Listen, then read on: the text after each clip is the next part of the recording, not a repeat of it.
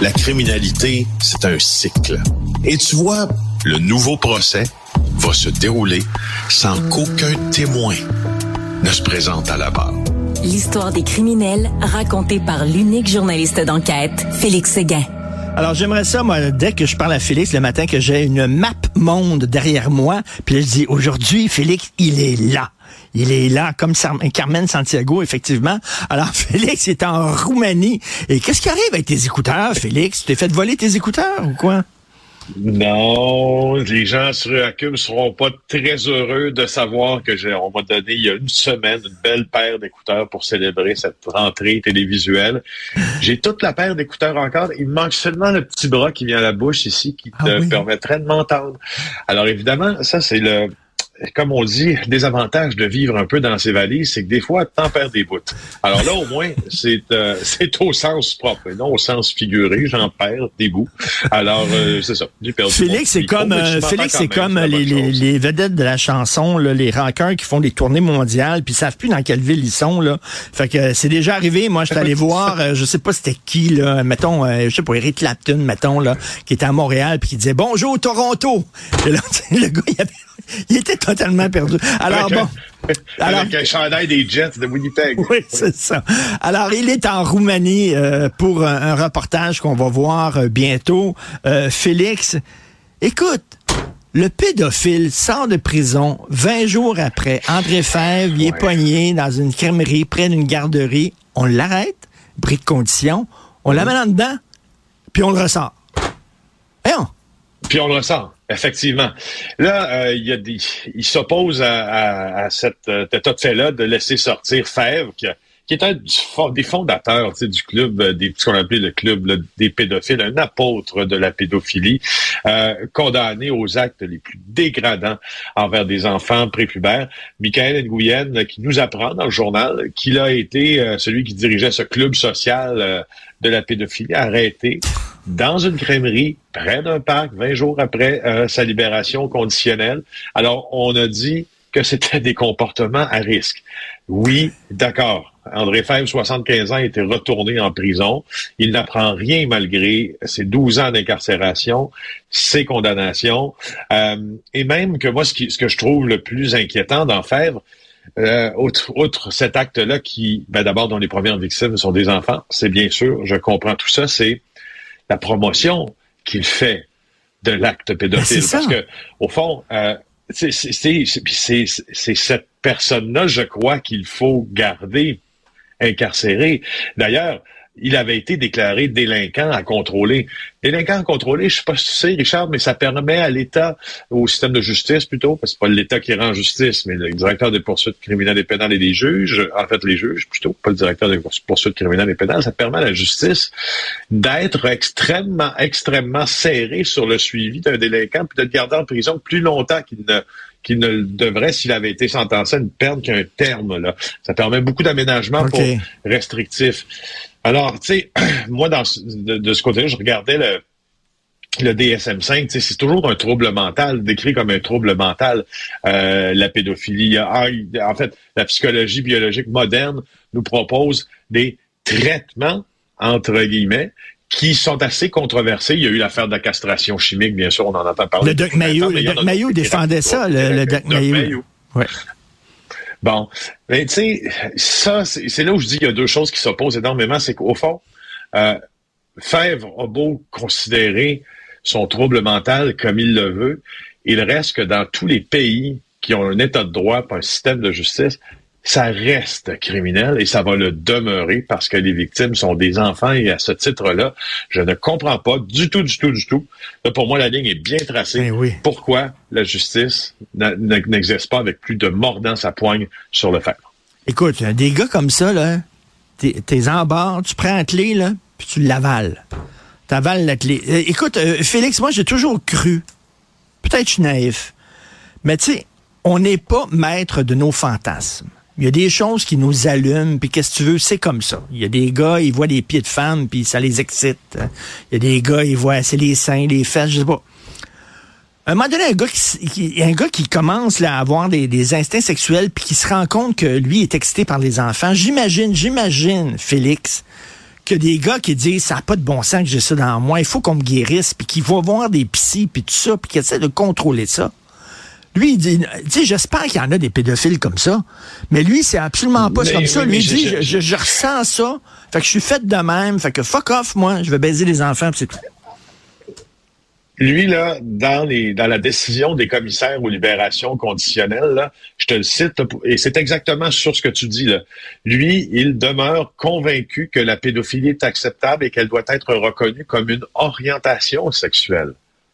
Attends un peu, c'est reconnu comme un trouble mental, et quand un trouble mental fait en sorte que tu fais des victimes puis que tu contreviens aux lois de ton pays, normalement, ta place est soit dans un institut psychiatrique pour te protéger de toi-même, protéger des autres si t'es pas apte à subir les procédures qui vont s'abattre sur toi quand tu touches un enfant. Sinon, c'est en prison. Alors, j'espère là de tout cœur, moi, qu'on ne reverra pas Fèvre sur nos radars bientôt. Et puis avec des propos encore comme ceux-là, moi, à chaque fois que j'entends parler de Fèvre, ça me glace un peu le sang. Ah oui. Écoute, il y a un fabricant de caméras là, de surveillance qui était une entreprise chinoise, puis là, ça a été banni, cette entreprise-là, dans plusieurs pays, parce qu'on dit peut-être qu'ils utilisent les informations qu'ils captent avec les caméras de surveillance à des fins d'espionnage ou tout ça, ou pour savoir reconnaître des gens qui sont contre le régime chinois, puis pouvoir leur faire pression, etc. Mais cette entreprise chinoise-là, elle est assez astucieuse, puis elle a voulu contourner les lois. Parle-nous de ça. Oui, ils ont essayé de nous en passer une quand même, mais d'en passer une à plusieurs gouvernements. En fait, tu te rappelles de la nouvelle de ma collègue, Sarah Maud Lefebvre, qui nous avait appris là, que les institutions publiques ne pouvaient plus se procurer des équipements des fabricants chinois, Eggvision et Dawa, pour des raisons de sécurité nationale. On emboîtait le pas à ce moment-là là, aux États-Unis, qui avaient pris la même décision d'interdire ces équipements pour les mêmes raisons. Alors, regarde ce que Dawa écrit à ses clients et concessionnaires. C'est encore Sarah Maud Lefebvre qui nous l'apprend aujourd'hui du bureau d'enquête. Elle nous dit que on annonce avoir trouvé un moyen de sécuriser les ventes et la compagnie affirme avoir transféré les actifs de sa filiale nord-américaine à un fabricant de Taïwan, Luminous System Corporation. Et en même, on se vante même dans cette correspondance-là que le changement n'aura aucun impact chez Dawa. Franchement, comme disent les policiers, des fois, quand ils arrêtent un suspect pas trop intelligent, ça, c'est se faire prendre dans pas creux pour faire l'allusion à la pêche, là. Quand tu envoies cette lettre-là, puis que il me semble, je veux dire, je trouve ça un peu risible, tu sais, puis que t'es un client ou un gouverneur, tu sais, hey, pas de problème, finalement, tout est transféré à Taïwan, c'est réglé. Ben oui. Mais je trouve ça un peu comique. Et puis, par contre, le Québec a dit, non, c'est correct, on se laissera pas berner, là. On promet de faire les vérifications nécessaires, tu sais. Bon, je sais pas quelles vérifications supplémentaires on peut faire quand la compagnie elle-même t'affirme, j'ai sécurisé mes affaires, j'ai envoyé ça à Taïwan en place. Alors, d'après moi, la décision sera pas longue. Tout à fait. Écoute, en terminant rapidement, tu es en Roumanie. Est-ce que tu entends parler français? Parce que je crois, il y a beaucoup d'écrivains roumains qui écrivent en français, qui parlent bien français. Je pense qu'il y a une communauté aussi francophone en Roumanie. Tu entends parler français? Oui, puis ça nous vient de la langue. Hein. D'ailleurs, ça nous vient aussi du roumain qui se comprend relativement facilement en français. Il a donné lieu aussi à des auteurs roumains et francophones, des grands musiciens aussi, Georges Enescu. Et on entend parler, d'abord, on entend des Français, bien sûr, mais on entend le second langage appris pour les Roumains est souvent le français. Alors, c'est assez facile là, d'avoir une discussion avec quelqu'un qui est scolarisé en français. Là, c'est un autre problème. Parce que, évidemment, la Roumanie reste l'un des pays, selon l'Union européenne, le plus corrompu de cette union, et où les chances sont les moins égales, où il y a le plus de trafic humain, où il y a le plus de trafic d'enfants, où le système d'éducation est toujours... Tu sais, après la chute et l'exécution, par peloton d'exécution de Nicolae Ceausescu, puis qui a sonné la fin aussi de l'ère communiste, ce pays-là est devenu extrêmement corrompu et il l'est encore énormément aujourd'hui. Écoute, Richard, c'est un pour une fois aujourd'hui, là, puis j'en vois souvent, on se promène partout dans le monde, je termine là-dessus, là, je vois souvent des fixeurs avec qui je suis, c'est ceux qui nous suivent puis qui nous facilitent nos passages, je sais, à certains endroits, dans certains pays, à être obligés de donner un petit 20 $ là, un petit 20 $, de graisser un peu, tu vois, le système pour réussir soit à franchir un barrage policier, soit à avoir un document, tout ça. Écoute, ici, j'ai été témoin de ça déjà à une dizaine de reprises là, en quatre jours. Oui. L'état de la corruption est débile. Ouais. Écoute, et en terminant très rapidement, à Bucarest, et Ceausescu, qui était le dictateur de la Roumanie, qui s'est fait finalement exécuter, lui et sa femme, par le peuple lorsqu'ils se sont libérés. Oui. Il s'était fait construire un palais qui était à l'époque une monstruosité.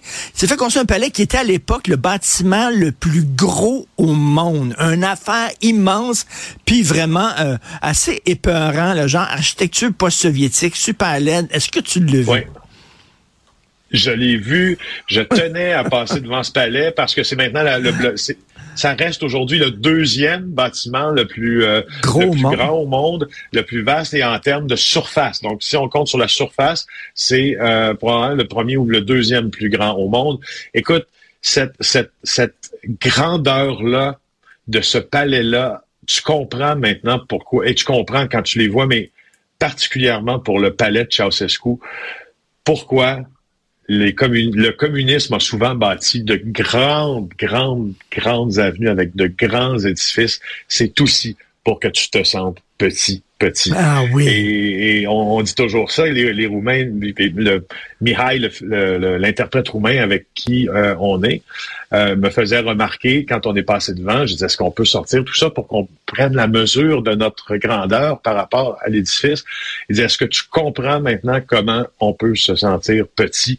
Et j'ai dit à Mihai, mais tout à fait, c'est un monstre d'architecture, c'est très beau par exemple, et c'est un monstre de grandeur.